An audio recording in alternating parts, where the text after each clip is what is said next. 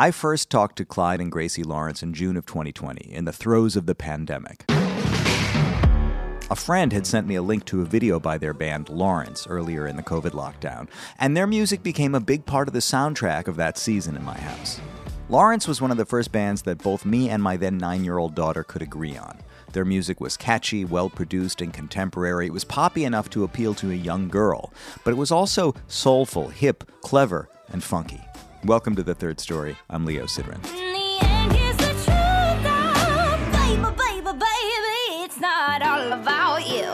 So I reached out to them back then to do an interview, and we had a beautiful conversation about their background, their early development, and their overall approach. And you can hear that episode in the archive at third-story.com or in the feed. It's episode 166. I'll also link to it in the show notes today. But if you don't know about them and you don't have time to go back to revisit that original talk, here's a brief sketch. Clyde and Gracie Lawrence are siblings. They grew up in New York City, and they grew up watching their father, the writer director Marc Lawrence, working on films like Miss Congeniality, which he wrote, and Music and Lyrics, which he wrote and directed, among others. Their parents encouraged the young and clearly talented kids to pay attention to the work that was being done in the house, and Clyde, in a now somewhat legendary act of prodigal creativity, ended up writing the pageant theme song for Miss Congeniality. The song became a memorable moment in the film it was also used as part of the underscore of the film, and Clyde was five years old when he wrote that. So he was off and running as a composer, producer, and artist. It was almost a foregone conclusion that he would end up devoting his life to this. Gracie, four years younger than Clyde, was also a naturally gifted performer who spent time on Broadway as a kid and who has appeared as an actress on TV and film as well. Clyde went to Brown University in Rhode Island along with his childhood friend Jordan Cohen. The two had already been making music together for years, and they ended up putting together a funky party college band, which for a while was called the Clyde Lawrence Band. Gracie, still in high school, would often travel to sing with them on the weekends. Eventually, she joined the band in earnest. The group focused on developing original material, and the Clyde Lawrence Band became simply Lawrence. They've released three studio albums and a bunch of singles, live albums, and soundtracks. Their most recent full length album, Hotel TV, came out in 2021. But they've been busy. Clyde formed a production team with two other members of the band to work on music for other pop artists, including Tori Kelly, Shawn Mendes, and the Jonas Brothers. And both Lawrence and Clyde regularly work with songwriter and producer Jon Bellion. At this very moment, Lawrence is on tour opening for the Jonas Brothers. We actually did this interview remotely, and Clyde and Gracie were on their tour bus pulling into a venue in Fresno, California. Last year, their song Don't Lose Sight charted on the Billboard Top 40 Pop Chart, which is a big deal because they are a very independent band. In many ways, they looked like an overnight success, but the truth is that they've been grinding for a decade already, and they still maintain a very hands on DIY approach to their career. For example, after years of paying close attention to what they felt were unfair and unreasonable deals with concert venues and promoters, Clyde decided to write an op ed that ran in the New York Times late last year, and then he was invited, along with his bandmate Jordan, to give testimony in the Senate about unfair ticket fees and artist deals, particularly the ones at Live Nation and Ticketmaster. This has led to some real meaningful change in the industry, and Clyde talks about that in our conversation today. Last month, Lawrence released two new singles. The first, a breakup anthem sung by Gracie called 23. A week later, the new Jacob Collier single, Wherever I Go, came out featuring Lawrence along with the legendary Michael McDonald. And that song will also appear on Collier's forthcoming Djesse Volume 4 album. And finally, I have to tell you that in our conversation, Gracie mentions an idea for a song that she's always wanted to write, but she just doesn't feel it would be appropriate for her band because of the subject matter. It's a brother sister band. Certain topics are just off limits. I, however, am unconstrained by any band or sibling limitations, so I took it upon myself to write a song inspired by her idea, and you can hear that at the end of today's episode. Third-story.com is the place to go to sign up, subscribe, visit the archive with hundreds of deep dives like this one, including talks with friends and collaborators of Lawrence, such as Jacob Collier, Michael Thurber, Louis Cato, Jon Lampley, Jon Batiste, all of Vulfpeck, Eric Krasno, Ryan Lerman, and if you look closely, there will be more and many more, and many, many more. Patreon.com slash Third Story Podcast is, in short, your port to support what I purport to report. And of course, the third story is made in collaboration with WBGO Studios. Visit WBGO.org slash studios to check out all of their award winning content. Here's me Clyde and Gracie Lawrence talking it down. We're pulling into the venue, so it was a little logistically challenging. Where are you guys, by the way, right now? Fresno, California, in a bus, in a parking lot, in a venue. I was amazed when we set this up that you were making time for this kind of thing in the midst of your schedule. When I was first talking to the people about setting it up, I was like, do you guys want to wait till December? It seems like I don't see a, an easy day to do this. I feel like we have more time for stuff like this while we're on tour in a way because on tour there's just like hours of downtime every day that there isn't as much time to do as much productive stuff with. Whereas like when we get home we're going to be going into overdrive trying to finish our album on a deadline.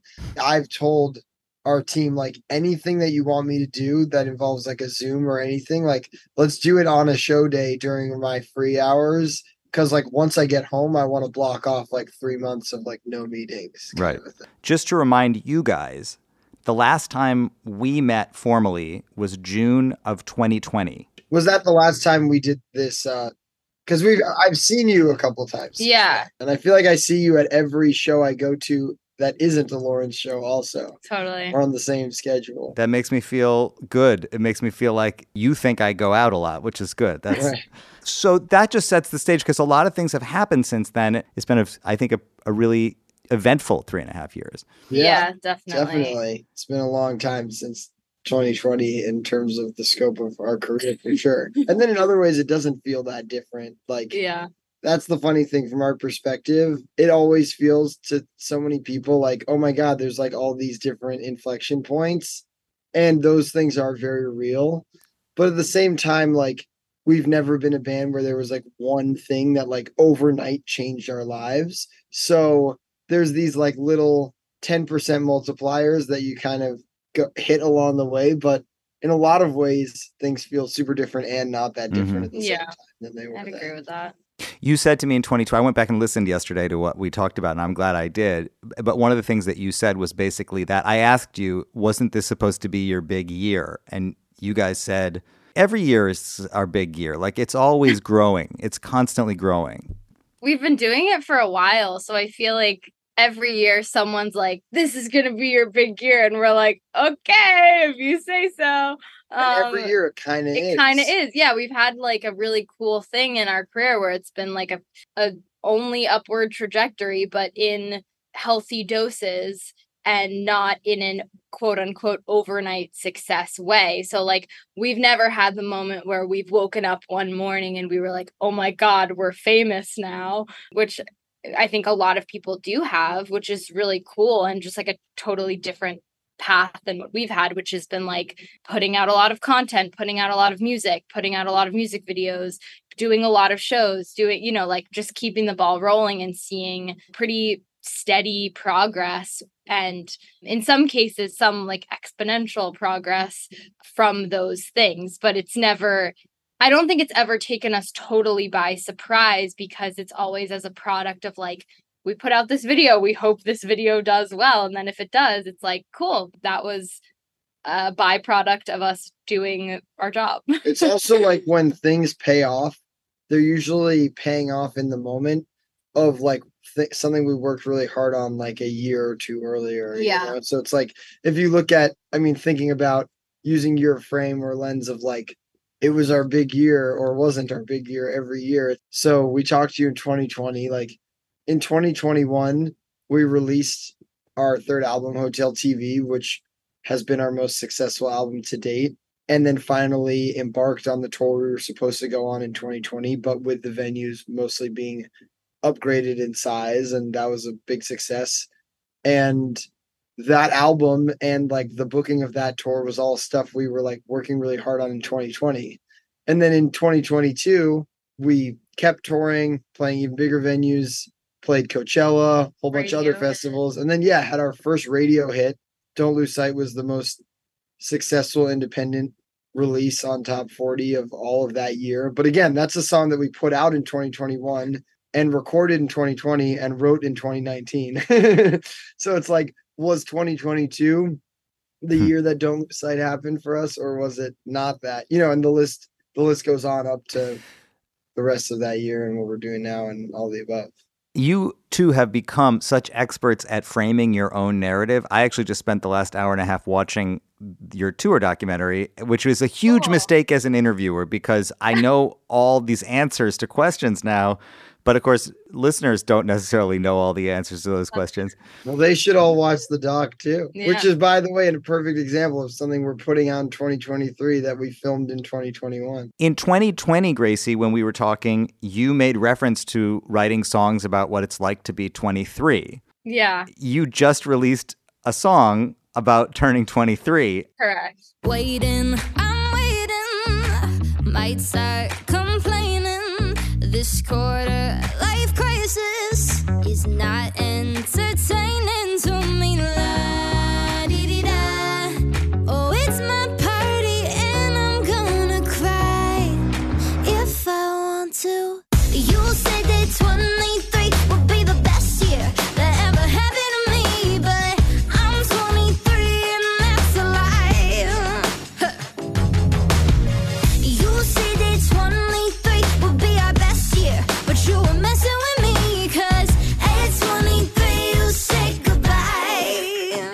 And somehow I'm still 23. Incredible. Isn't that so crazy? How old are you guys right now?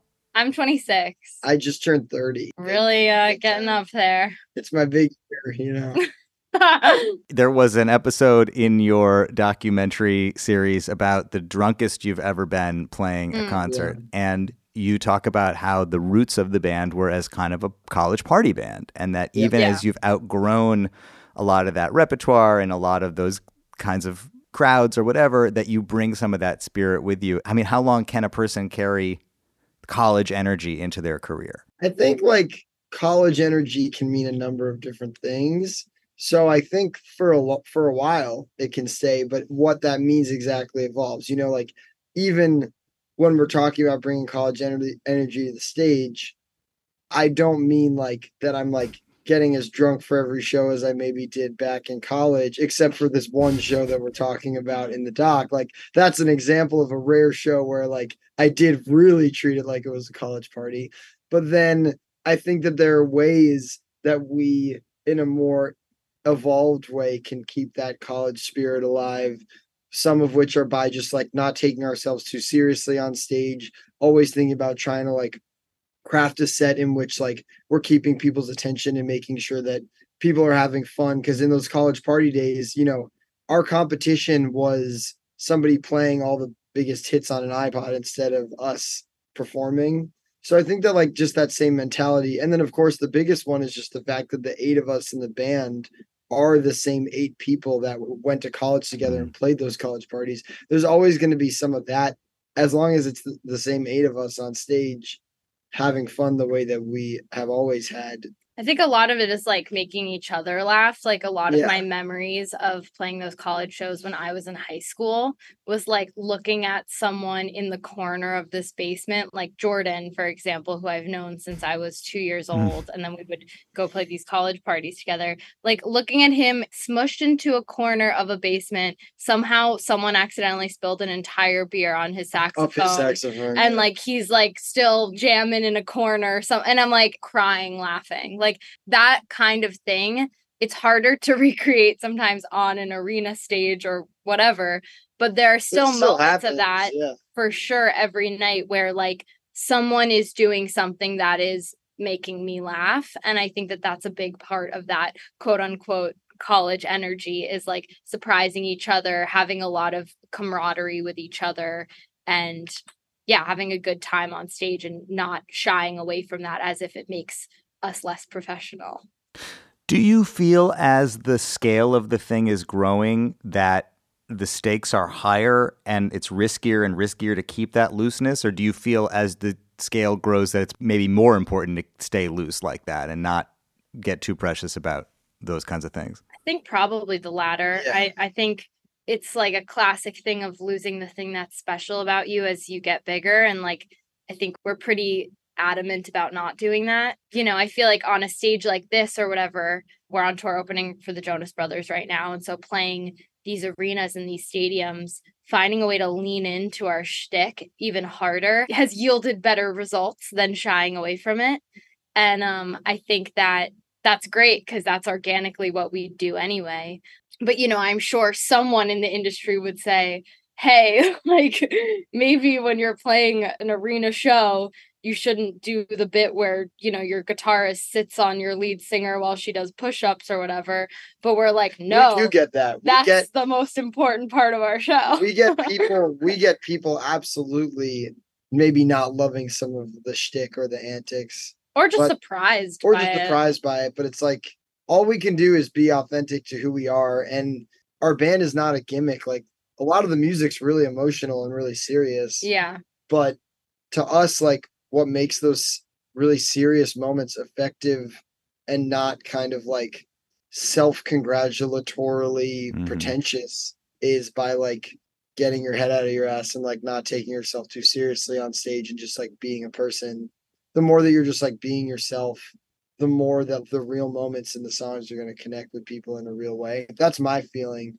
I feel like you guys have been really threading this needle in a lot of ways. I loved watching how you charted with a song that was essentially about a f your frustration with the business. yeah yeah This is a song about people who have been struggling and are kind of fed up with it. And this is what they have to tell themselves in order to keep going every day. yeah it's like the ultimate irony like indie band has a pop hit pop hit with a song about navigating the industry. Are you kidding me? I'm getting sick of the industry. I've had enough of the make believe. Oh, please, oh, please. Am I lost or found? I'm getting sick of the ups and downs. No need to give me the runaround. I'm out, I'm out. This shit's gonna kill me, but I won't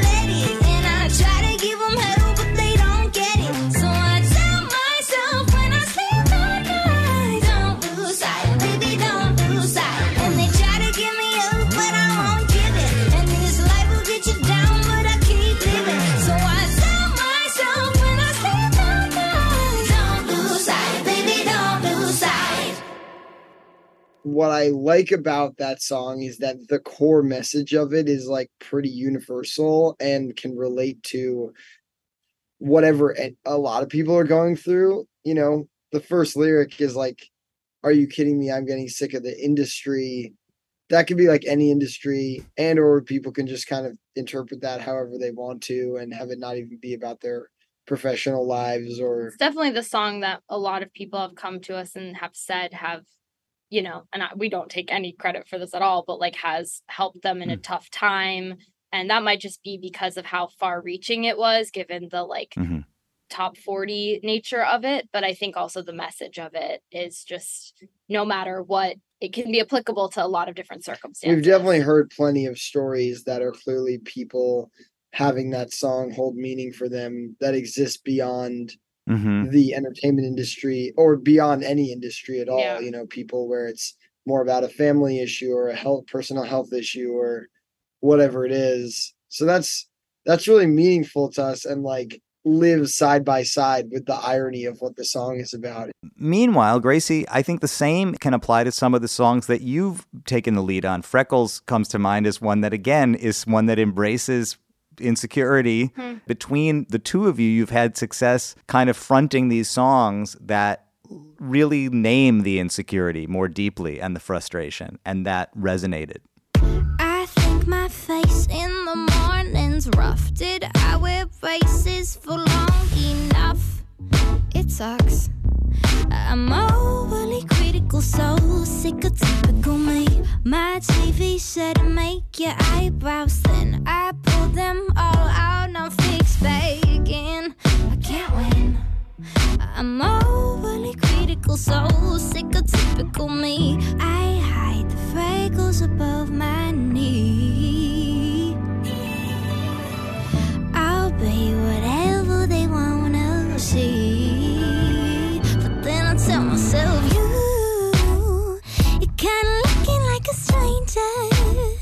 Why would you ever wanna change it? Your freckles. We try to also have a sense of humor about everything that we do, even in, you know, this gets back to the onstage antics, but yeah. I think it's some of it's in the songwriting too, of like writing a song about insecurities. You know, we had a song come out recently called I'm Confident That I'm Insecure, which has similar messaging to the song Freckles. That's a song that has lyrics that range from I'm not deep, don't want to know what death is all about, but I need to know that if I die that you'll be proud of me, which is like really heavy. And then another lyric in it that's like I eat a bag of dicks. Like so Yeah. it, it really ranges in terms of um like the comedy of it Yeah. and the hopefully sincerity of it that somehow feel like the same song Well, shucks, I think I need to go to therapy, but I'm tough. So I'm just gonna cry in bed for free, but enough. Like maybe I've been living in denial for a while. It sucks. My brain tells me to eat a bag of dicks, and I suck at knowing when my mind is playing tricks. Now I'm stuck. How come it didn't dawn me before? I'm confident that I'm insecure. So we try to toe the line between having sort of epic messaging that people can relate to that feels applicable in a lot of circumstances with specificity and comedy and even a little bit of maybe stupidity in interwoven in there so that, you know, it feels relatable and like human. so many songs are so binary in terms of like the emotional landscape of the song. Mhm. It's like I'm the best, I'm the coolest. Everyone should think I'm the coolest and the most awesome and whatever. Or like, oh my god, this is the worst or you're the worst or I you know, like it's like deals in such extremes in a way that maybe a lot of people actually feel in life and then those people have those songs to relate to. I don't personally relate to those things like i rarely have moments or days where i feel like i'm uh, unequivocally the man or days where i feel like oh my god i'm like the worst. It's like or where situations that i'm in are the worst or the best. I think that like that yin yang of it to me is like what life is really like. And so a song like don't lose sight isn't even saying like everything's going to go great. It's just saying like in these moments don't let the bullshit keep you down. And in a song like Freckles, it's like you can know that you're beautiful even if you have these things that you genuinely do feel insecure about about your appearance or whatever it might be. Not to mention like probably as a product of a lot of those songs existing that are super epic in their messaging our instinct is to like rebel against that a little bit and just like write the songs that are like Not bad. not that. Hmm. But there's so many songs. I don't know. This is weird to say. We're a sibling band, so we'd never write this song anyway. But like, I always hear songs that are like someone being like, "I'm really good at sex," and like I've always wanted to write a song that's like, "I'm might be okay at sex. I don't really know," and you'd have to ask other people. But I don't, because I think that would be really funny. But um, that's like as a product of hearing other songs, I'm like, wow, what's the take that's Yeah. not that? We talked about this a few years ago too about how I mean, you know, we know in creativity that limitations are super useful and you have a massive limitation at the center of your band, which is that your brother sister. So there's all this subject matter that you just have to be super careful about or you have to frame it in a way. As you get bigger and bigger, more and more people know that you're brother or sister. So maybe it's less of a concern. surprised. Really? like we talk so much about being siblings and then someone will be like so you guys are cousins or like you Like, guys how do you know each how other? do you know each Yeah, other Yeah, no, it's an interesting limitation for sure. I mean, we still write plenty of love songs, but mostly then just like one of us sings it. Yeah. But we do like to both sing on songs, which does make it so that the songs that we both sing on generally are just about topics other than love, typically, which makes it interesting just because so many songs are about love. We do have some love songs that we both sing on where, like, I think a really cool example is our song Whoever You Are hmm from our album Living Room, which is one of my favorite of our songs and like not wasn't like a single or anything, but that's a song about oh kind of a love song to a person that you imagine might be out there but wondering if you're ever going to like be the person that you need to be in order to meet them or to be the version of yourself that they would find appealing or whatever. And I think Gracie and I both really related to that idea in our own ways, in different ways through our own experiences.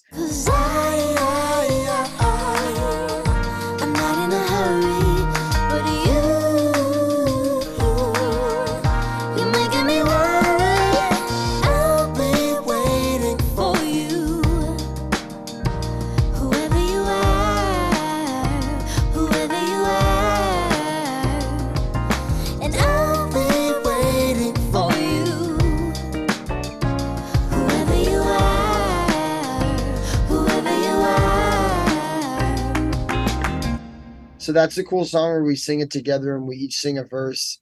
Each of us just sings a verse about our own perspective on what that like how our own insecurities about not Mhm. being not stepping up to the challenge of like attracting the person that we should ultimately meet.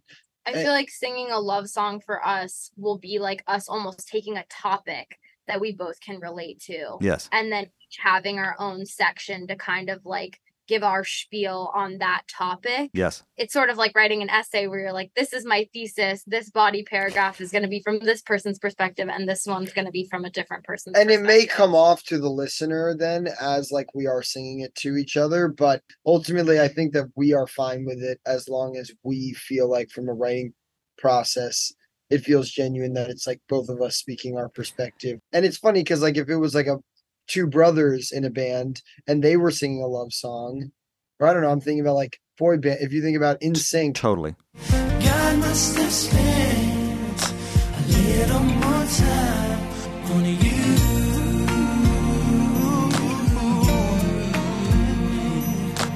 Yes, he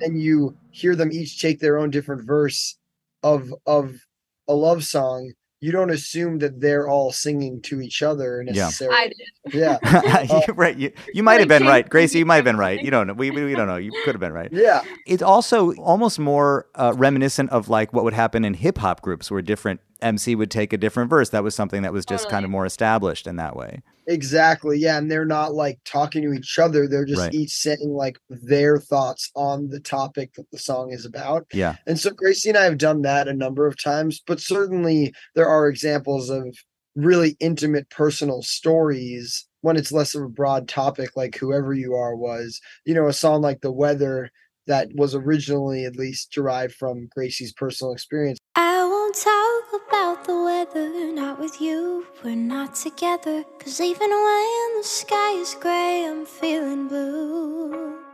And though the winds are always changing and the clouds are rearranging, a part of me will always be in love with you. that's a song that really resonates with me that I would love to Hmm. have been able to sing a part of. But like that's the kind of song where like you want to hear that from And That would be jarring discuss to that. hear Like, from would it be cool to have?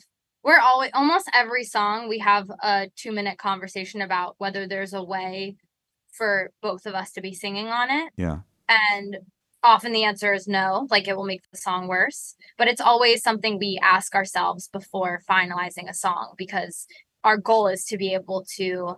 And you know, this actually goes back to our first album, which was produced by Eric Krasno um, who we love and whose opinion we we valued and some of the things that we talked about in that making of that first album those like core ideas have really stuck with us and something he was really passionate about was like he was like you both have really interesting voices like it'd be great to have as many songs as possible where you're singing together yeah which seems so obvious now, but at the time we really weren't It thinking wasn't- it that way. Yeah. like, is this a Gracie song Yeah. or a Clyde song? And Kraz was really the one that was like, we should have as many songs as possible that you're both singing on, which is interesting because on that first album, Breakfast, we only did have a few of those. And then since then, it's been more each time. I feel like this latest album that we're working gonna on. have the most oh, I was going to say, kind of, is it? Or at least the- Really? the, first two that we've released are just you singing. oh yeah Well, yeah, I was We going to have- ask you about that. I mean, that's another consideration that you have to take stock of how many songs have we put out with just Gracie's leading and that, you know, and, and balance that. Totally. I mean, we usually try to go back and forth, both in terms of like when we're making a set list at a show, when we're making a track list on an album, and when we're doing like a release pattern or whatever. We try to not do too many of the same person in a row. I think like so we put out we put out two songs from this new album cycle so far, and they've both been Gracie leads. That I was a little bit of product of just the timing. I timing. think like 23 was a song that we had finished and that we were really excited about and wanted to put out while we were on this Jonas Brothers tour for a number of like strategic reasons. It feels like it has kind of among the more like poppy sounds of the stuff we've been working on. And so in this moment when like we're able to be touring and stopping off at different radio stations or press outlets, it just felt like a good one to be promoting compared to maybe some of the other ones. But yeah, like if we weren't that's a perfect example of like that conversation came up of like, oh well, if we weren't on this Jonas Brothers tour right now, maybe we would have done a more Clyde driven song to follow up Confident I'm Insecure and then 23. Those conversations are always happening. I think we recently realized something interesting about the current set of songs we're working on for the next album, which is that almost every shared song you're singing on it first Hmm. right. which we were like, oh shit, because then if let's say on the 12 song album, there's four songs that Gracie sings almost all of four songs that I sing almost all of, and then four that are shared, but she's singing first on all four, then like eight out of the 12 songs she's singing first on. Yeah. And then like, do we care? Do we not Does that matter? Yeah, Yeah. That, that was a conversation we just had. Can I pause for one second? I don't know if this is live, but my computer broke and someone who's on our tour is going to oh. Uh, okay, I just needed to respond. He just needed my password. um You should keep all of this in though. yeah. This is, this is all This is gr- this is important part. This is the stuff that people want to know about. And actually, one thing I learned by watching your tour documentary is how hands on everybody in your team is. And I think it was really helpful because the band is named after you. You're at the center of it. You call yourselves the creative directors of the team. I think I noticed, at least Gracie, with your credit, I, Clyde, I didn't see with yours, that that's one of your titles, creative director, at yeah, least we for that. both do that. Yeah, yeah. I love that because it sets up a structure in an organization that people outside of uh, being in a band will recognize. Like, oh, this is this is a team. This is like an actually organized structure, and everybody has a role. we intentionally gave people titles in the doc that reference and we've been doing this in real life more recently as our operation becomes bigger like actually giving people titles that are titles that would often be outside hires because when you say oh i'm the saxophone player but i can talk to you about what the logistics are going to be people look at you a certain way but then when you say no i'm our tour manager Yeah. i'm our sax player and i'm our tour manager Yeah. then like because tour and, and like i'm fully doing the full job that a tour manager does Yeah. then you get taken seriously same thing with gracie where it's like gracie's like the artist so if she starts talking to someone about creative direction they're like okay you're like the artist but like artists hire outside creative directors Totally. and Gracie is doing the full job of what a high level talented creative director would be doing for a band that they're hired for. We work So with a lot of great people though. But yes, I do do that. Yeah, no, you totally Yeah. do. We work with a lot of great people That who I are not oversee. creative Yeah. directors, Right. and then you are the creative. No, I director. mean we And talked we talked about this la- last time. I asked you about the direction of the videos and working with producers, and your answer was consistently across the board. We definitely collaborate and bring in people, but they have to walk into kind of a vision that already exists and to something that's already been put in place. And I think in our experience, like that's an enjoyable thing for other creatives to be involved in because I think, you know, there's a danger if you're, you know, a freelance graphic designer or artist that you're going to walk into an operation and someone's going to give you no hmm. direction, nothing to work with. And I know even from our experience of like writing for other things, like having those boundaries, having someone be like, this is what our idea is like we know you're really talented so bring what you do to the table for sure Yeah. but having those limitations of like you know what lawrence is there's stuff lawrence is not and d- like delineating that for other artists who might come in and be helpful for us like i think that's a really a really cool fun thing and and in my experience like the best creatives like working within boundaries because it's just helpful and specificity is like important ironically, the doc which is what you're referencing as an example of where you're learning about all this, is is probably one of the most collaborative projects we've done to date in terms of like major shout out to James and Guy, the the amazing filmmakers we worked with. Vagabonding media. Yeah, because they really like came in. We did not have a specific vision. Hmm. Like that idea did not come from us Hmm. the way most of our other content does. They really came in with a vision, and it it has become super collaborative. And Gracie and I have gotten super in the weeds of like working with working with them to like tell the stories and and decide the flow of it and and all of the above. We've gotten into the nitty gritty of that, but that has definitely been like a really collaborative process in a really interesting and cool way.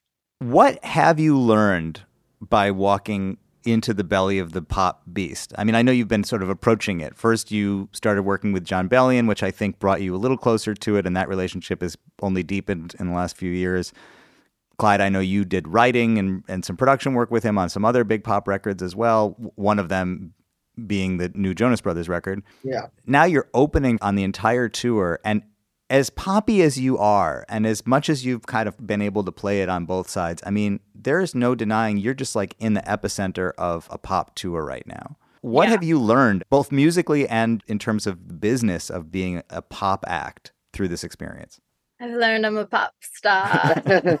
Yeah, it's a really good question. We've had such an interesting journey because in so many ways, like we started as these kids in the sort of soul funk scene of New York, you know, doing our first record with Eric Krasno and being introduced to that whole scene, which we have so much love and appreciation for and still feel very much a part of. And we were sort of always thought of as like the poppiest kids of that world. And then when we're in the pop world, when we kind of you know are occupying that space then it's like oh we're the like Left of center. such soul funk. weird yeah soul funk kids of the pop world so we always feel a little bit different than whatever scene we're in Mhm. but kind of like that i think um That's what I was gonna say. Like I feel from my vantage point in the belly of the beast, I feel more emboldened and like proud of the like direction that we've chosen to take than ever because I've learned a lot of really interesting things, but I've also learned about like aspects of it that I that aren't for me and and Mhm. that was the case with the earlier scenes that we've been more accustomed to.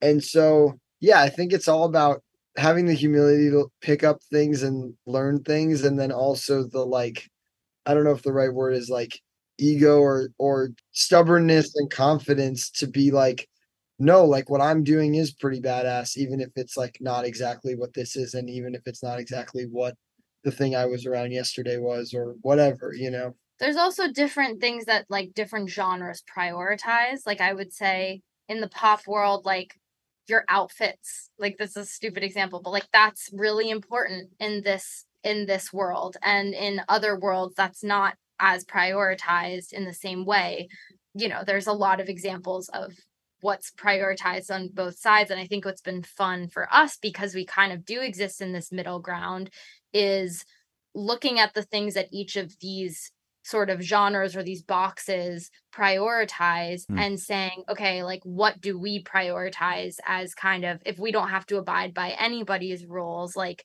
what do we care about like do we care about how we look on stage? Do we care about this specific thing that's really pop music centric versus you know new york funk centric or whatever and kind of creating our own lane?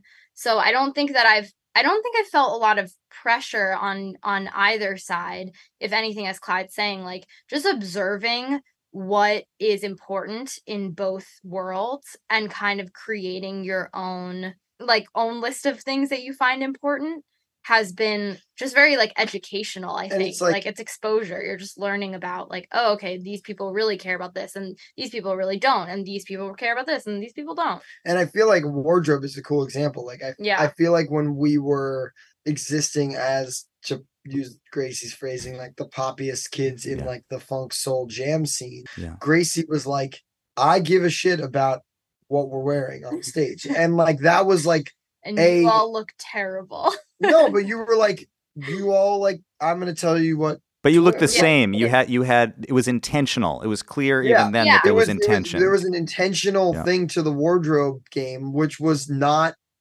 common um, in that world. Yeah. So Gracie was kind of sticking her neck out there and saying, I am going to break from the norms of this scene we're currently in and pull something from what I assume is a standard thing in the pop world, which is to put a lot of attention into what we're wearing. Yeah. Now we're on this Jonas Brothers tour. I mean, the size of their wardrobe room is like beyond imaginable. And and like that's really But cool. that like makes total makes sense. total sense. And now like Not just for them, but for their whole band and everything. Like, Right. They have a whole operation. That's a job. and Right. now like we've grown our operation with this mindset of that Gracie's going to be paying attention to what we're wearing. And now like all of a sudden it's like, well, yeah, obviously that makes sense. In like, you know, so it's like it is cool seeing like both things that we are really into that maybe are a little different than what this tour is all about, but then also seeing things that like we and often particularly Gracie have paid a lot of attention to from the beginning that we're now seeing like that were unusual in another scene and then are now more like what this is all about. right. I also feel like we give credit to like, you know, we have a really small team outside of ourselves, but we have really amazing managers like that just really have supported us being weird and doing our thing. And like what I give credit to them the most about is like this idea of exposure of like what exists out there has always been their thing of like, you guys choose, pick and choose what's important to you, but we just want you to know that you know, if you wanted to think about a stylist, you could, and we'll show you what those people are. And then we've opted not to. But like having this idea of like these are this let's create a thing of what's important to us and we're going to find all the possible resources and then ultimately we've ended up doing it very DIY but choose chosen a few things here or there that have been really additive to our very small operation. And so I think like having managers that are like ultimately the decision is up to you and you guys know your thing the best, but like let us know how we can just like be helpful has been like the most perfect management combination for a band like us that is pretty reticent to outsource jobs. Are you still doing your hair and makeup? yeah. You- Don't judge it right now No, because no, you know not- this, not- that's I have not a- it, you know. But you've had some experiences where other people did your hair and makeup professionals and you were really unhappy with how it came out. Correct. Yes. Yeah, it's the same thing. I mean, at the end of the day, it's like Gracie's really good at doing her hair and makeup. It's like me, it's like I'm our music director. It's not like one day I'm going to be like, someone else should be our music director because I'm too busy being the artist. It's like, no, Yeah. the music direction is a huge part of my artistry. I feel like actually the Nord is your hair and makeup. Are you still standing behind the Nord? That's hilarious. I'm still standing behind the Nord. I will say, and maybe I'll regret saying this. I've hit up Nord a number of times, being like, "Hey, can we form some kind of collaboration?" And they've totally stonewalled me. And they've So been I'm, like Nord. I'm, Yeah. Your col even your color scheme, your whole color thing was aligned with the color of the Nord for a long time. yeah, yeah. it's so Aesthetically, it's really on brand. Yeah.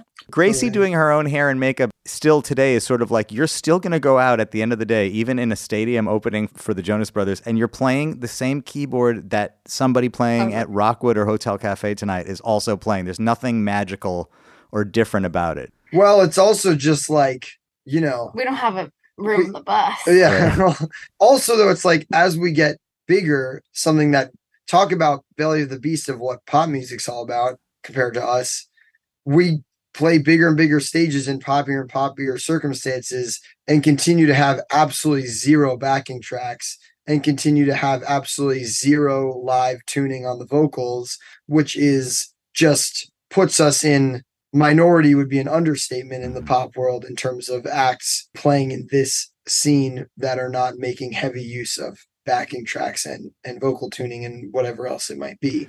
So that's something that like we're very proud and stubborn about that is not going to change no matter what scene we're we're in. So you made a decision in terms of the sound of the records. They don't sound particularly tuned to me, but the production in general is more contemporary, more loop based, more programmed. You even talk about in the doc that you decided at a certain point that it doesn't have to be the same on stage and off stage. Right. But I will say that I noticed. I mean, like, I, I think if people have been listening to the records, like, suddenly there were less live drums on the records, and there was like, there was a sound that was changing. And I was thinking when that happened, does this have to happen in order to play nice with the pop algorithm? Do you have to change the sound of the record? I'm not saying that you didn't want to, but like, did you have to?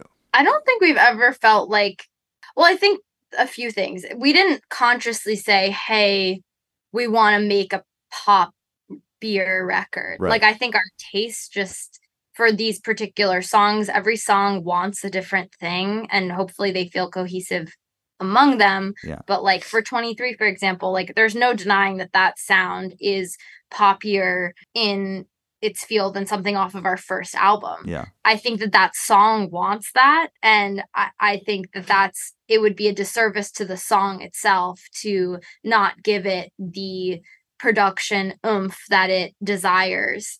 So I think none of it has felt like an obligation in any way or a like super conscious like we're going to rebrand as whatever like i think it's really been an organic outgrowth of like what we write and what what excites us production wise what we're listening to that we really like um and i think also we've had some really interesting discussions about how so often we're told that how we sound live really is effective for people and makes them really excited about the band and even though people love our songs you know that it doesn't translate in the same way. And what's ironic is what they're responding to is an arrangement that's pretty live sounding.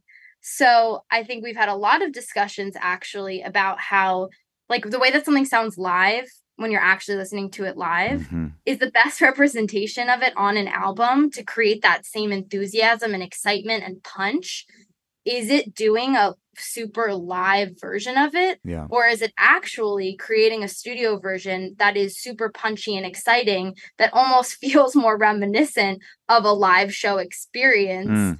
but you're not i don't know if what i'm saying makes But you're not necessarily but- using the all the same elements to get there. exactly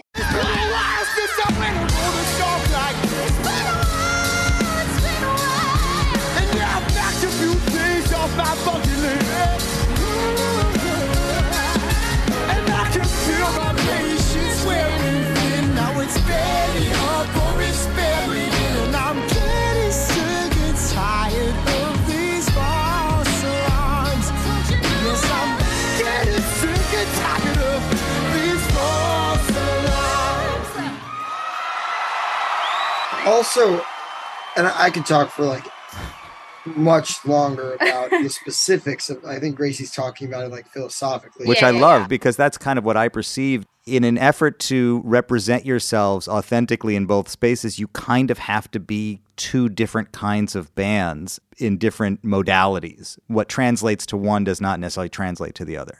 100% but i will say just about every single lawrence song contains both live drums and digital Yeah. Program, synthetic whatever. drum Yeah. elements go yeah program drums going back to the very beginning like on on our first album breakfast which is essentially a live record every song just about contains some amount of program drums in terms of supplementing all the kicks and snares Yeah. with samples Do you wanna do nothing with me?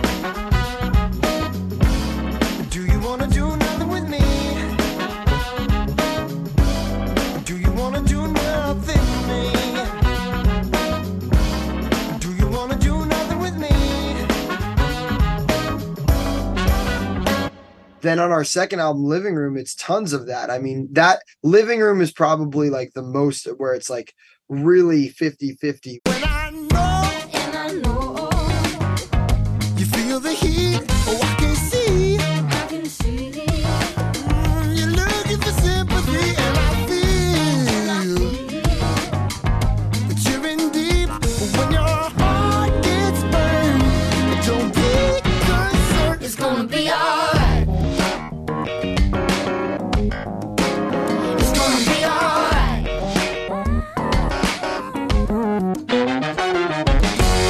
hotel tv is depending on the song but a lot of the songs sound more like sample drums. I'm feeding the flame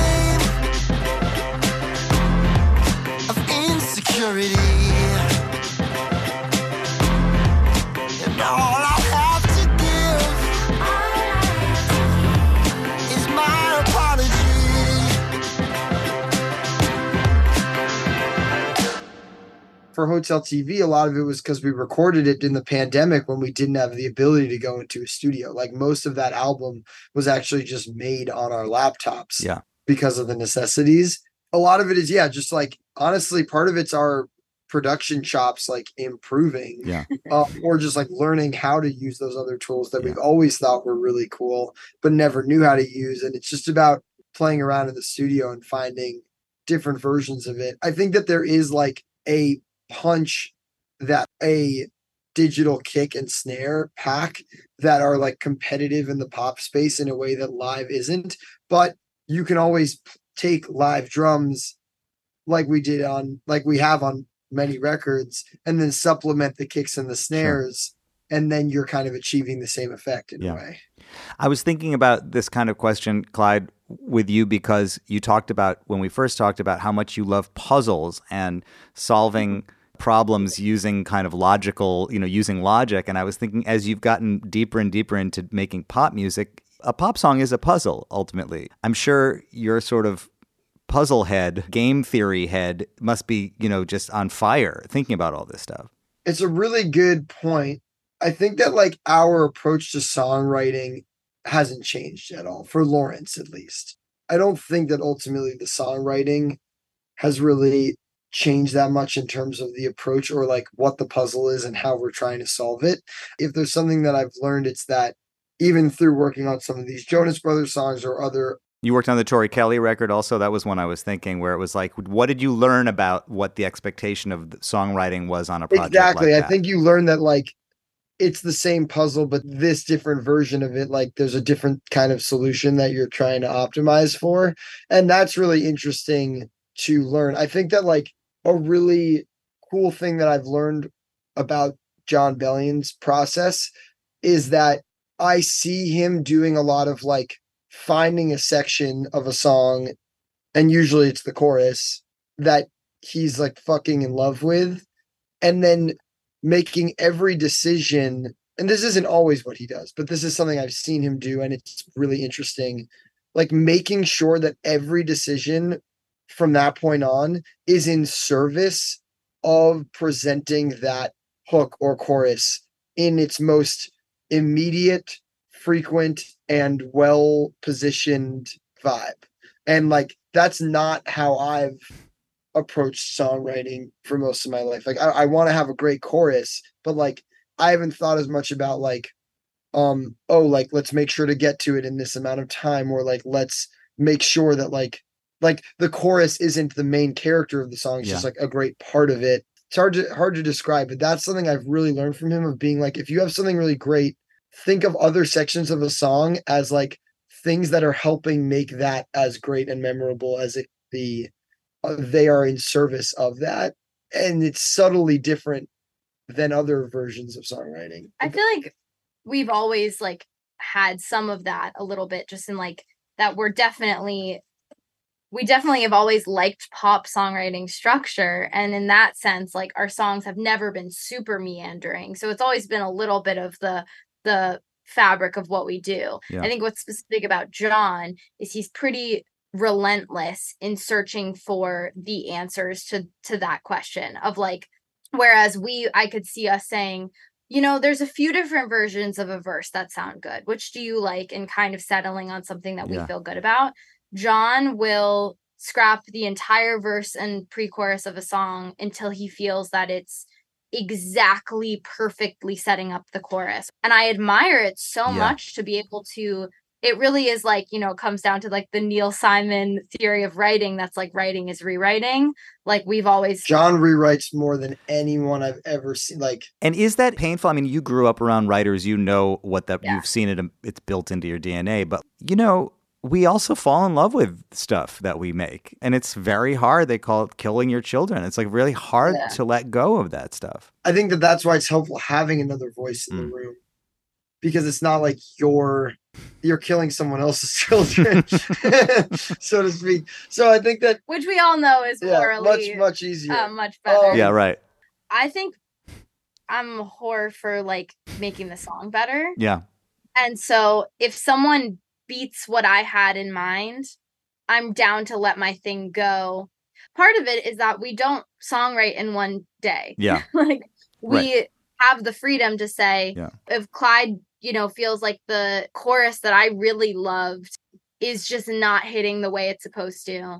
Today's mission will be scrapping it. You know, we don't have all the time in the world, Yeah. but we're not in these sessions where we have to write in one day, which Right. is so much of how the pop songwriting world happens. Yeah. So it's a little bit easier to kill your babies Yeah. or ki- whatever the phrase is because you're able to Put out a song called 23. right they can, 20. they come back right i mean it's funny because i think that there are people who say mm, sort of gracie like you suggest like look i'll take whatever the best idea is but the question is when it's my idea versus your idea will i be able to recognize that your idea is better than my idea I think that we are is totally good about like if Jon or someone else has an idea that we love, like there's no, or even between the two of us, if Yeah. one of us has an idea that's better than the other one's, there's like no ego about that. I think that I sometimes have trouble if I'm content with how something is, like chasing something better that I don't know what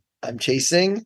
But then, like, often that does come around. I don't know. That's something that I found that I want to like be more patient with is like Hmm. having a section of a song or verse, let's say, that I really like, but then being like, could there be something better? And then really having the patience to see that process through and not just having it be, as I was saying before, about whether that verse you like as a verse, but whether it's, you know, when we're working on a song with Jon, I notice a lot that when we're working on the verse and the pre-chorus, I'm like thinking while we're listening back to a verse and chorus that we've written, I'm evaluating whether I like it in that moment. And I hear him now come to like his conclusion until the first four measures of the chorus have played because he's evaluating not how the verse felt, but how the chorus feels coming out of that verse. Hmm. And I think that like thinking about all of the different roles that the different sections in your to play is not something that is needs to happen, but is something that's really important in the context of the more poppy side of the songwriting process. Okay, so this is opening up a few lines of questioning. I'm going to try to get to all of them, or at least as, mu- as much as I can. And the the first one is the one that I've been waiting to ask you about, which is the emergence of AI, because I think that's been such a huge topic in the last year, and it plays right into this question of if there's a right way, or a best way, or a better way to write a pop song. What do we offer as creative people that AI doesn't offer? Or are we starting to think that maybe we should use it as a tool? Or, you know, I mean, like, just what's your f- read on that, I'm- both of you? I always think about when I did improv for like a while um in New York and improv is founded on like a set of very stringent rules. Um you know, you say yes and to everything. You you there's there's specific rules in order to not make a scene capsize. Yeah. And I remember doing improv for a while and then one teacher once said, "Yeah, I know you've learned all these rules, but sometimes you just have to do where you just have to go where the scene is going and you just have to break a rule once in a while. And i kind of carry that idea with me in songwriting and in other art forms where yeah there are some there are some rules so to speak that um people say are important in songwriting and often they are. You know they're they're they're rules because it's been proven many times that these factors make successful songs or make pop songs that really hit and and are effective. And yeah, they're getting to the chorus quickly. They're making sure your verse melody starts on a different note than your chorus does. It's variability in rhythms and all those kinds of things. And then sometimes you just have to kind of throw out that rule book if something just feels good we've had many songs that don't obey those rules. Almost every song doesn't obey those rules at Right. least once or twice. So, you know, I don't have a strong take on the AI thing except that I'm not personally that interested in it. but I will say that I think it's a dangerous idea that following a set of rules is the same thing as actually writing a song because there's so much more feeling and vibe and just throwing out the rule book that Yeah. has to come into play when you're trying to craft a feeling or an experience even if those rules sometimes are helpful guidelines they're not they can't always be in place Yeah, I always felt that the the trick is to set up a set of expectations that then you can subvert. The listener has to be expecting something so that they can be surprised by what you then do. But that might be a rule also. That uh, that's what I wonder. Do, does AI Right, right, like, know AI how to will be subvert a able rule? to do Yeah, that. yeah, Yeah, like AI will then be able to sometimes break that rule Yeah. in improv analogy and know the exact right amount to do it Right. based on what people like and what people don't like. I think that AI is going to I, I'm not I'm not an AI expert, but from what I know about it, it's going to make a huge impact. It's going to be really good at probably at first continuing to help people right. create the music that they want to make and then the line between helping people the thing is that for me i think that technology is already aiding people and in some ways displacing people already i mean we talked about sample drums and live drums like we use plenty of sample drums and if we were 20 years ago we would be needing or not maybe not 20 years you know different amounts of years ago Yeah. increasingly we would have needed our drummer or a session drummer or whatever it is to play all of those things and you have things Right. that are doing ai mixing or ai mastering or No, even totally. just you know there, it, technology is already displacing and aiding depending on where you Yeah. want to say so much of the process of music creation and it will continue to do that more and more so i think that like the question of whether it's going to start like crossing that line of like creatively taking those jobs is all about how you define what the creative process is and whether it already is taking Yeah. those jobs right? Like i consider part of my process or a thing that i bring to the table that makes me unique is like my sense of chord movement. But like there's already forget like the like chat gpt equivalent of songwriting that mm-hmm. will soon exist. There's already programs that will essentially help you write the chords that you want to write. And so in that way like ai is already helping people approximate my process or you could more pessimistically call it ai is already kind of taking my job or the value that i bring into the creative process. So i guess whether you call this a pessimistic or optimistic opinion i do believe it will continue to encroach into the process of both making it easier to make music and like simplifying more of the aspects of what it means to make music. And in some ways that will be great and helpful and save people money and time and effort. And in other ways it will homogenize the product and make music shittier probably. I don't know. I think it's really interesting, Clyde, that you are not an AI guy because you are such a computer programming science guy, you know, and and all- and that you and I'm not saying that you should should be an AI guy. I kind of like that. It's like it's not soulful enough for you. You know, you're into like you know using these tools because they're interesting to you, not because you. I think I'm probably an AI guy in the like compared to like your average person, but I just like have so many friends that are like work in tech that are like way more AI guys and gals than myself. But yeah, I don't know. I think that's a great way of putting it. Like I think AI is interesting and I'm like interested to see where it goes and concerned to see where it goes. But yeah, like I love sitting down at a piano and writing a song. So like at this moment I'm not actually interested in having AI take over that job for me Right. no more than Gracie's interested in having a uh, stylist do her hair or whatever. Like, you know, there's certain things that you like doing, and I like. I sitting also down- think like one of my favorite things is hearing songs by other people because they represent like that specific person's point of view.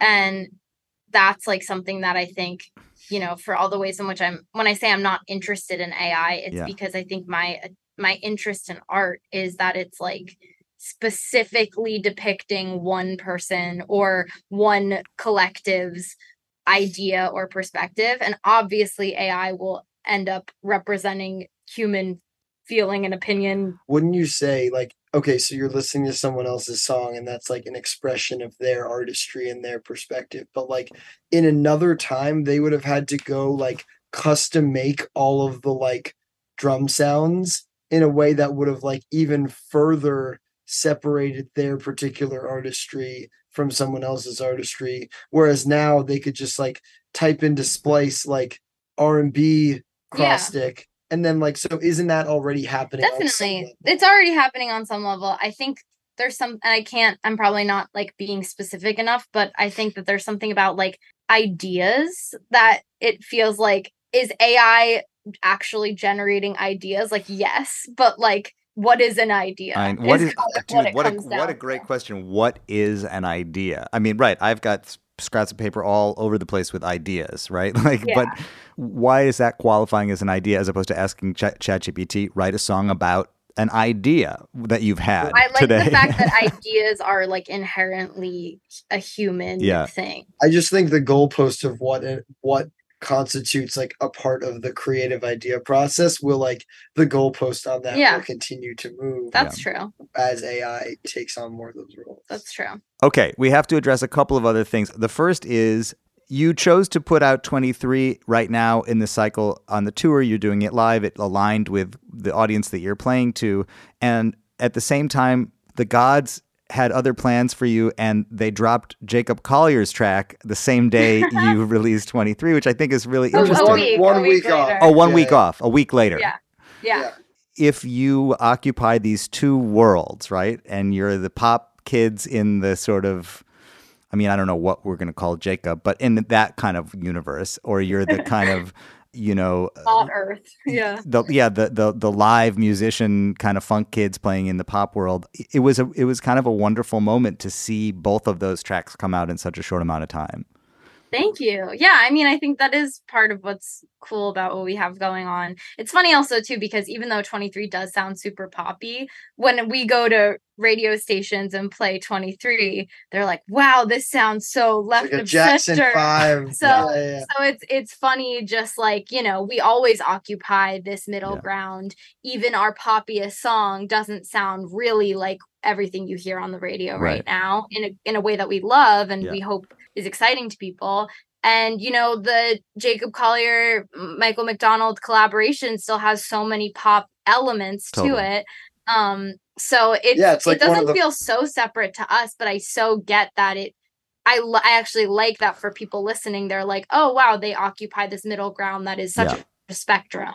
Um, and I feel like it's funny because like even within the context of that of these like us being the most whatever, Yeah. like this is probably one of the more poppy sounding Jacob Collier songs. Right, right. But he's worked with a lot of way So many. bigger, Yeah. commercially Yeah. successful artists than us on his on his previous work. which so is I- why we appreciate him wanting to. work Yeah. So I think it's I think it's just cool. I mean, it's funny because like I don't think of wherever I go as like a poppy song, but Yeah. I think of it as just like a great soul. uh, It's we all Gracie and I always talk about.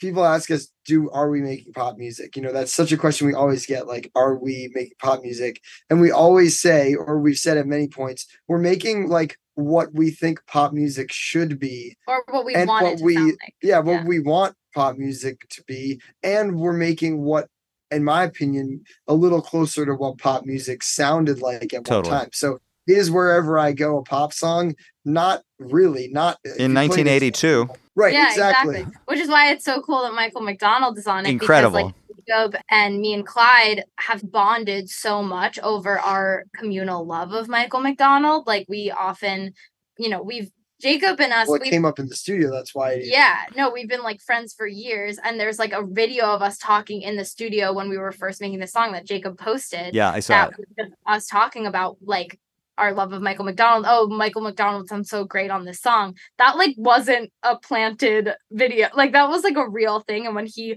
sent us that video, we were like, oh shit, that's so crazy that we said that. The funny thing about the way Michael is on on that track also is that what he's doing on that track is exactly what you imagine Michael McDonald would do on Yeah. that track. yes a hundred percent You know, it's not like you sometimes you call you imagine calling somebody because you want them to do a thing, but they're like, Yeah, I'm not gonna do that thing that I oh, always do. But he just did it. He did exactly what you want.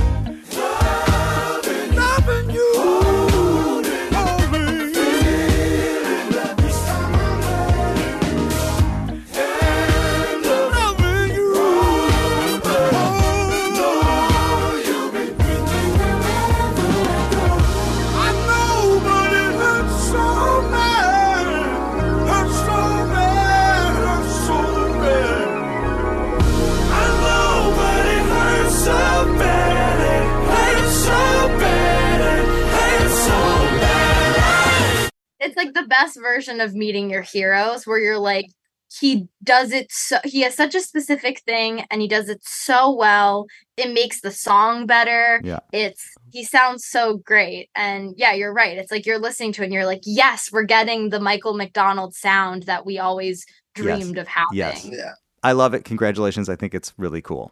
thank, Thank you you. We thank love you it too. You have spoken a lot about the whole Live Nation Yeah. testimony at Congress, all of that. But since we're here, I think we just briefly need to try to tell the story Yeah. for those that don't know it. And I and I'm curious to know sort of where that is right now because, as I understand it, it's led to some actual change.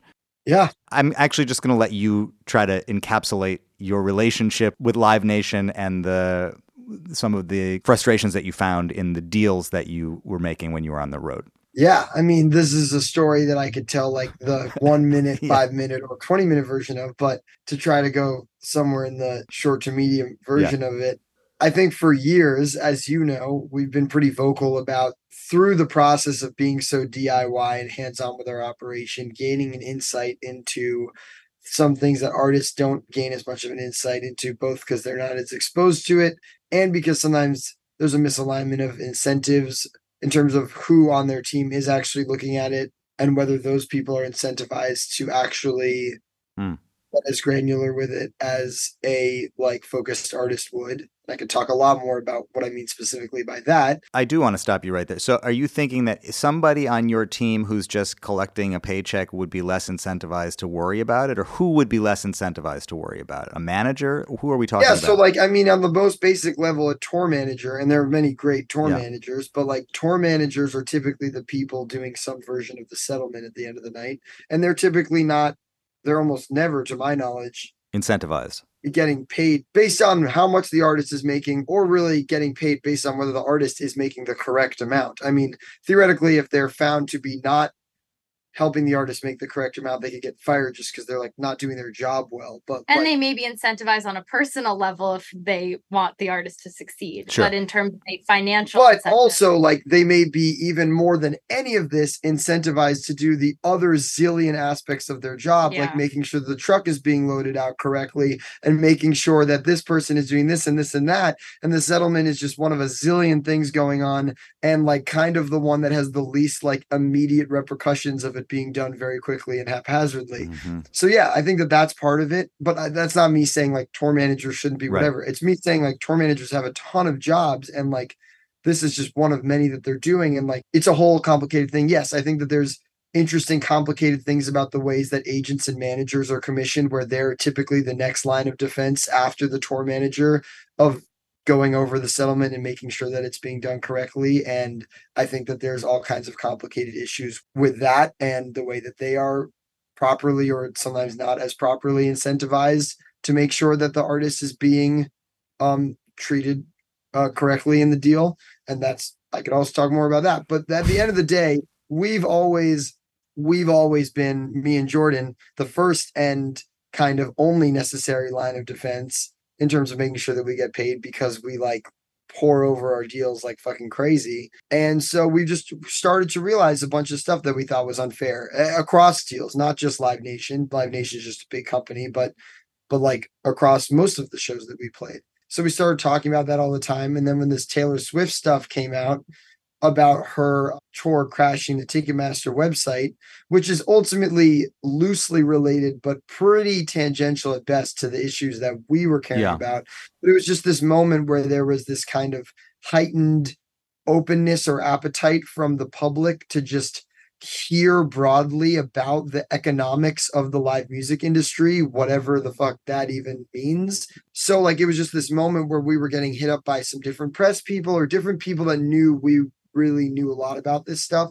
And so then I kind of, at the suggestion of a friend of mine who works in policy, wrote this piece that I thought, oh, maybe I'll post it on socials. And he was like, oh, maybe I'll send it around to some policy people. Got sent around to some different people. I literally got a cold email from the New York Times, from the head of op eds for the New York Times, being like, we want to run this in a couple days, which was a really kind of shocking email to receive. Because at that point, it was me just kind of expecting to be spouting off in the privacy of my own As a New Yorker, and a Jew. Yeah. What else could it be? Like Larry David calls you and says he wants you to be on the show. Like what other thing Yeah. could be like that? Where like this thing that you wrote is going to no, be in the New York totally. And Times. I'm still waiting for that Curb cameo. But yes, until then, this this will have to do. Yeah, no, it was it was definitely really epic and really awesome, but also wrapped up in a bunch of like legitimate questions of like, do I want to go down this little crazy road? Uh, yeah, it's scary not only because you are being Mm. critical of mostly one very big company, but just of kind of the industry at large. And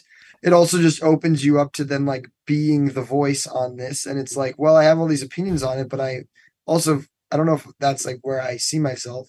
So it was that it was it was really cool, but it was also maybe cooler in retrospect than it was in the moment when it was very cool but also stressful. And then you went to the Hill and you testified. Yeah, we ran with the article, which then exploded everything, and there was all this other press, including being asked to to go to the Hill and testify about it, which continued to be an interesting thing. Of like the testimony was that hearing was really again about all the Taylor Swift stuff, mostly consumer facing ticketing issues, all of the Mm. above things that I'm passionate about and things that I have some input on, but mostly like I was kind of at that testimony trying to talk as much as I could about artist rights, which was like related but not on the nose of what it was. One of my favorite moments of the of your testimony is when you just go and we pay health insurance. I just love that you had to slip it in like on top of everything else. You know, you provide nothing for us. Like we have to do everything ourselves. Of the $42 a fan spent on a ticket, we received 12. But whereas Live Nation's costs were already covered at this point in the calculation, we still need to pay for our touring costs. In our case, roughly 50% of our earnings is used to cover expenses. So that leaves us with $6 for an eight piece band, pre tax, and we also have to pay our own health insurance. Why is it that all of Live Nation's costs get recouped before the show hits its profit point, yet ours, the artists, don't? Why is there so little transparency as to what line items such as facility fees actually go towards? Why is it standard for Live Nation to take a 20% commission on our merchandise sales while we never receive a cent of their ancillary revenues like concessions, alcohol, and parking?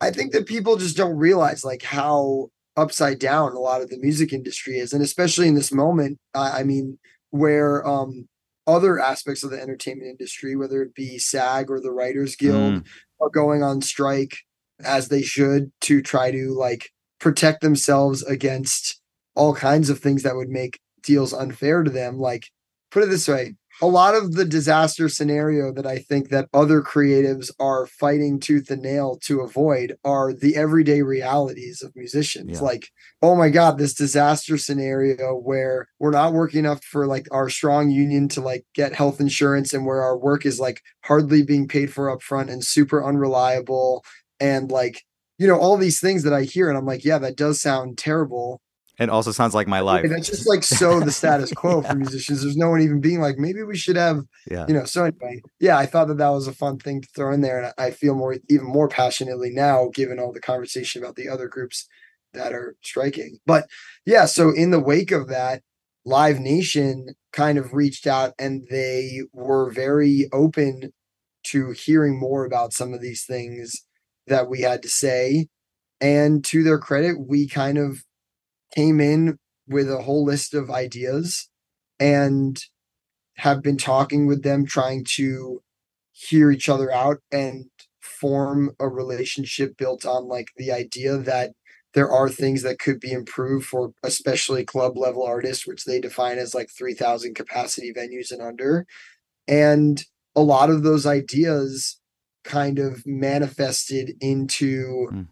this on the road again program which yeah there will now be no more merch cuts at live nation owned and operated venues for 3000 capacity and under which, Which is, is a huge, massive yeah. difference that will save tens of millions of dollars probably for artists Mm. and there's a number of other slightly more nuanced things in that program but those are just the tip of the iceberg we have a bunch of other ideas that we are hopefully going to see some progress made on so yeah, we're seeing some change happen. Of course, Also, the money that they've been giving people for Yep, those are some of the additional things gas. is they're giving Uh-huh. people additional reimbursements and buyouts for costs, which is really great because not only is that just putting extra money into artists' pockets, it's being treated specifically as a reimbursement, which importantly makes it like non-taxable and non-commissionable by your agent and Mm. manager, which is super important. And again, a whole other area that I'm that I'm interested in. Yeah, so I think that, you know, that's kind of the front that we're working on is like being like, how do we work with anyone that will talk to us to make life better for artists. I think a huge article came out in the Wall Street Journal today about the Department of Justice investigation into Live Nation, which is ongoing and Hmm. is sort of more focused on the original hearings topics of antitrust and things like that, on which I'm not an expert, but I'm happy for them to continue doing what they need to do. But we're going to be talking to anybody, including Live Nation and anybody else that wants to talk to us about anything we can do to make deals more fair for artists. And and it's cool that they seemed so receptive to that like that's yeah it's cool i think like you know i i haven't been as involved in these processes i've been watching it uh you know up close and giving any feedback um that you know clyde or jordan care to to hear our opinions on but i think like what i've been so in awe of is I think either way, there could have been a desire to be swayed in a certain direction. Like, I really appreciated that at the hearing, you know, like the Senate was going around asking the guests, uh, guest speakers who were giving testimony whether they thought Live Nation was a monopoly, and people gave very strong answers. And it got to Clyde, and he was like, I don't know, that's like not what I'm here for. Yeah. and I think that's like awesome that we've just, you know, we're talking about things that matter to artists, and like that's been the main focus of this journey. the biggest mistake that I could make in this whole journey is like all of a sudden becoming like the antitrust guy. Right. Yeah. Like, I know Be as an much expert about on the thing yeah, you're an be expert, an expert on on. the thing you're Yeah. an expert on. I'm here Yeah. to talk about why facility fees should be more transparent on settlement sheets for artists. I'm here to talk about why production buyouts should be like standard and larger. Like I can talk about those things and I'm not talking about my out of my ass the way I am about other things. So I'm happy to be in any conversation in the capacity that I can be helpful. Thank you for that work. Thank you for doing that work. I think a lot of people are going to be really appreciative of it if they aren't already and if they don't know already because it's incredible. I mean, it really is an incredible story that you It's crazy. kind of organically led to actually making real change. Yeah, I put this on my Instagram when I put it out, but I was like, it's rare that you get to complain about something loudly and so frequently enough that something actually happens. It's not lost on me that it is cool that that is happening. And obviously, I'm not the only person playing a role in making that happen. There's a lot of people, but to the extent that it is something that I've been passionate about and we're now starting to see some little changes on it, it is totally cool. And I don't take that for granted. and like big big shout out to our whole band for just being like you know to the extent that it's a scary thing like everyone was really 100% behind the importance of it regardless of the consequences Right. and I- of course, specifically to Jordan from the Yeah. band, who he and I have kind of been Yeah. partners in both understanding and executing on all of this stuff from the from the beginning. when we spoke three and a half years ago, Black Lives Matter protests were taking place. Hmm. We had talked a lot about the Jewish identity of the band, the relationship between the Jewish and the black identity of the band, and you were very receptive to answering questions about what it means to be a public facing band who's borrowed a lot from black culture and how you wanted to communicate that to your fans. And I got a chill when I listened to our episode yesterday and realized that we, I mean, we are always confronted with an intense and difficult historical moment. And we are in another one right now. And I guess the reason I want to ask you about this is because you you don't have to hide your Jewishness, but you you're very forward with it. And you're out in a very public space right now. You're opening for a big pop band. You're out there in the world. And there's this is coming at a time where no matter what your politics are, there's this, an awareness of a heightened anti-Semitism. There's people are on edge in general, and I guess I'm just wondering what you're feeling in this moment, however you want to answer that. It's a really, really good question. We are very apparently Jewish, as you're saying, both in how we present ourselves. Our How- faces. Our yeah, we are kind of very much that. We've grown up in like such a culturally Jewish environment, being like the Upper West Side of Manhattan. So I don't think I've ever felt very like made to feel like I'm in immediate threat or danger of what I know is an extremely real and like pervasive issue of anti-Semitism, both in this moment and other moments, and certainly in very recent world history. So my feelings on like my own relationship to my own Judaism, especially as I'm not a practicing, we're not really like Religious. Yeah. practicing Jews yeah. we're just culturally Jewish in the way that so many people are of, you know, you mentioned Larry David and bagels and lox and cream cheese and all of those kinds of things. I always think of when people say practicing Jews, it's that moment in the between two ferns. Oh, Zach Paul- Galifianakis I, he says, I perfected he's it. I Yeah, yeah. perfection. That's like the best line ever. Are you practicing? No, I've perfected it. I'm not a practicing Jew. I perfected it. So I think like my own relationship with my own Jewish identity is is like constantly evolving and interesting, especially as we do more traveling around Yeah. the country to places where there are fewer Jews. I mean, I've I've made this joke to a lot of people, but like I've never felt any significant form of anti-Semitism in our touring. But what I do notice is just like in places where there are fewer Jews in the country, people very innocently, way more frequently telling me that I sound or look like all the like most stereotypical Jews in Hollywood. Like everywhere I go in less Jewish areas, I'm constantly getting told, Oh my gosh, you look so much like Lil Dicky. Oh my gosh, Hmm. you sound so much like Jonah Hill. Oh my gosh, you sound so much like Seth Rogen.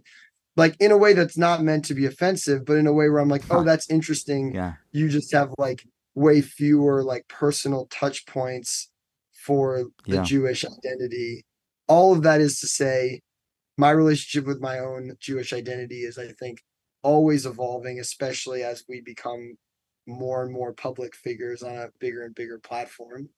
Obviously, like this moment in time is deeply complicated for that. And I am like heartbroken for the increased anti Semitism And anti-Muslim. anti Muslim. yeah. I'm heartbroken for all of the innocent people in Israel and in Palestine that are like dealing with the effects of governments that don't always act on their immediate behalf.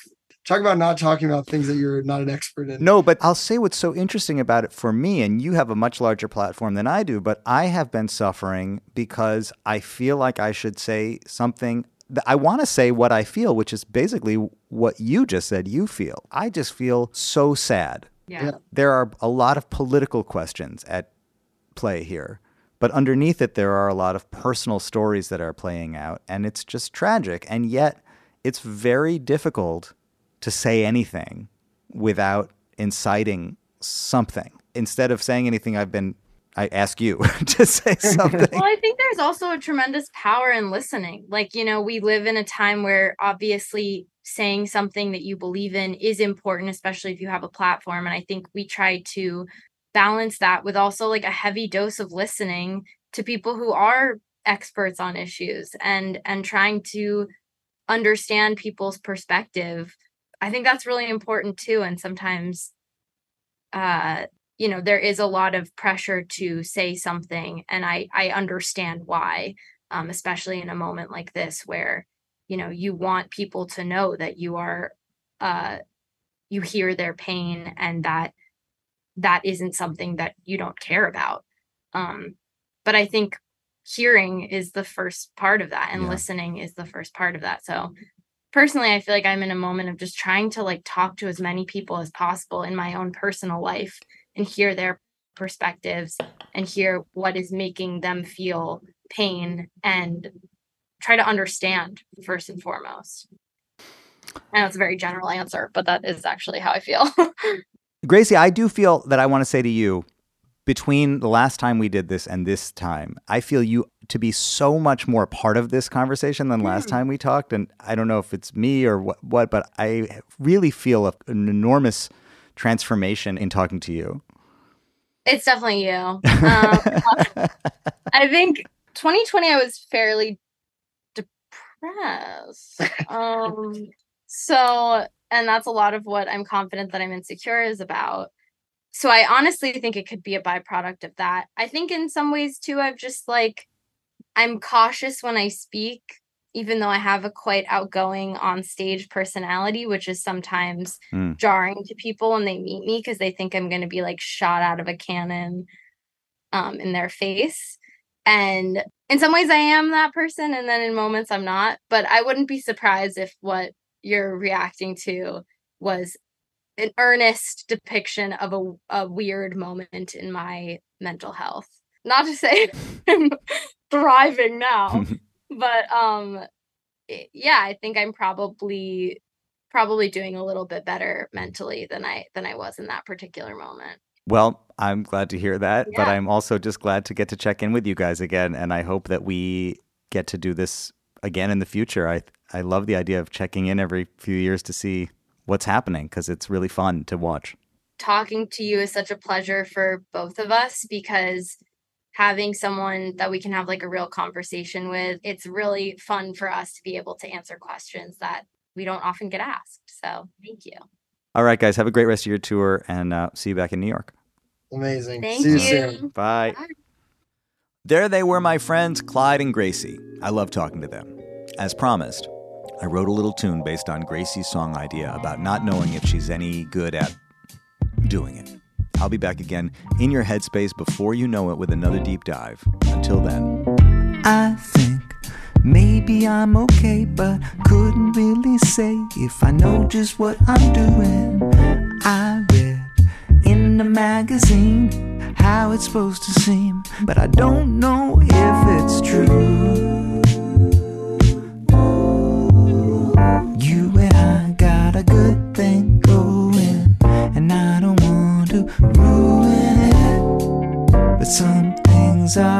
Just worth knowing.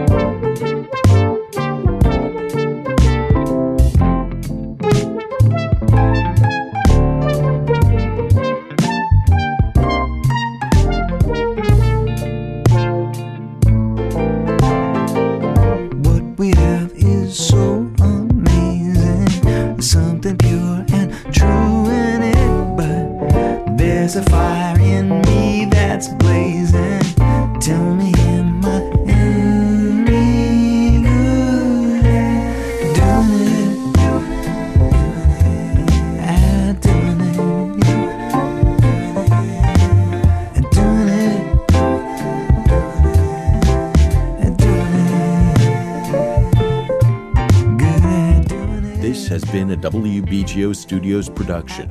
To learn more about WBGO Studios award winning podcasts, special concerts, live streams, and more, visit wbgo.org/studios.